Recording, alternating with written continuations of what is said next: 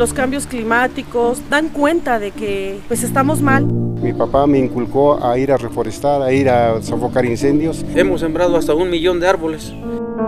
Voces del bosque. Comunidades forestales ante la crisis climática. Escucha las historias nacidas entre árboles y ríos que refrescan la tierra. Esta es una producción de La Cooperacha.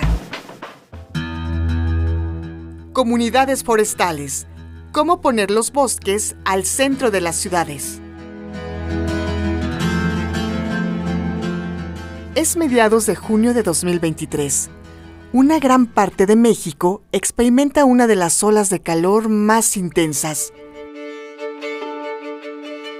Llegamos a julio. Por varios días consecutivos se rompen los récords de temperatura media anual en el mundo.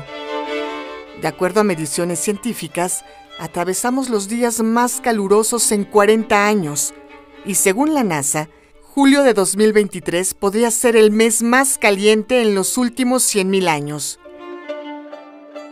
En México hay un sector clave para intentar detener las temperaturas crecientes. Es el sector forestal.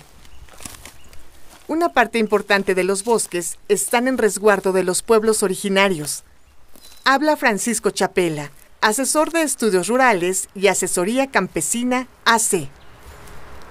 Si lo vemos históricamente, los bosques han estado con la gente todo el tiempo. Esa idea de que, de que estaba el bosque solito y llegó la gente mala, no es cierto. Este, en la última glaciación que hubo en el continente americano, pues prácticamente este, toda América del Norte y buena parte de lo que es ahora México estuvo cubierto de hielo no había bosques. Y cuando empezó a calentarse el clima, las personas y los árboles y los bosques empezaron a emigrar hacia el norte. Entonces los bosques que tenemos en México, los que hay en América del Norte, entraron con la gente. Y los bosques han existido con la gente. Las comunidades dependen de los bosques y los bosques dependen de las comunidades. Creo que esa, esa, esa parte de la historia nos la han contado poco.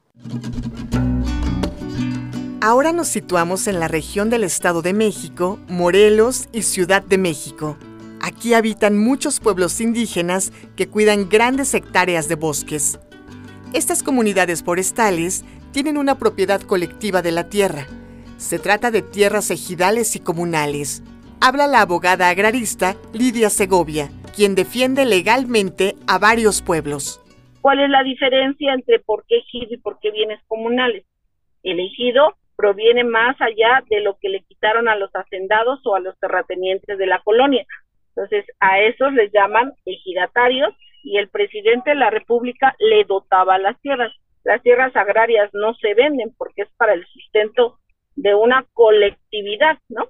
Y a los comuneros, eh, la mayor parte de los comuneros son los indígenas que siguen estando en el territorio, aunque les pongan diferentes formas de quererles quitar esa ancestralidad, esas costumbres, esa interrelación que tienen con el medio ambiente, con el agua, con el bosque, con sus usos y costumbres, siguen siendo las que están marcadas por la etnia.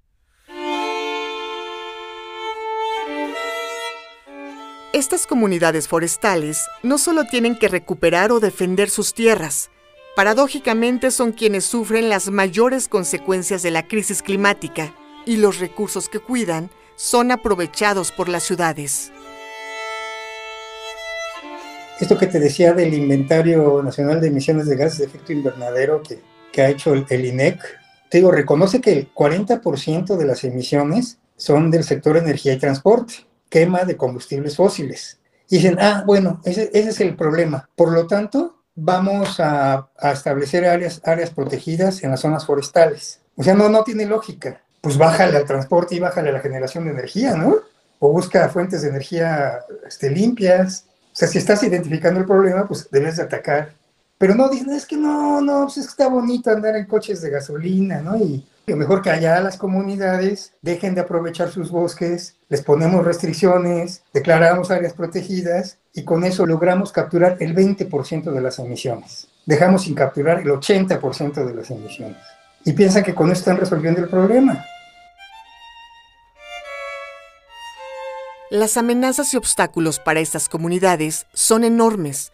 La tala ilegal, el impacto negativo del cambio del clima en las siembras, así como la insaciable presión inmobiliaria. Habla Andrés Juárez, coordinador del Consejo Civil Mexicano para la Silvicultura Sostenible en la zona centro de México. Entonces, este cambio de uso de suelo al mismo tiempo está relacionado con una amenaza sobre la propiedad social de la tierra. Es decir, antes de que pasen a ser bosque a vivienda, pasan a ser a propiedad privada. Entonces la primera, la primera línea de batalla, digamos, de los ejidos y comunidades en México está en resistir la venta de sus propias tierras. Claro, para que eso pueda pasar, lo que, lo que sucede en las comunidades es que primero tiene que haber fragmentación de la cohesión social, de lo que los mantiene juntos como ejido, como comunidad. Eh, perversamente, los intereses económicos en el país esto lo saben muy bien y por lo tanto fomentan la división interna de ejidos y comunidades. A pesar de todo, como si estuviera en sus genes, las comunidades defienden el bosque. En esta serie conoceremos las experiencias de Amanalco, San Juan Atzingo y San Pedro Atlapulco. Estas son las voces del bosque.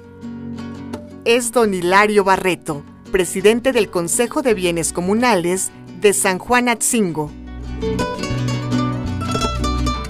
Mi papá me inculcó a ir a reforestar, a ir a sofocar incendios. Pues es la misma secuencia, ¿no? Vida, porque si no hay bosque, no hay agua, no hay oxígeno, no hay nada definitivamente.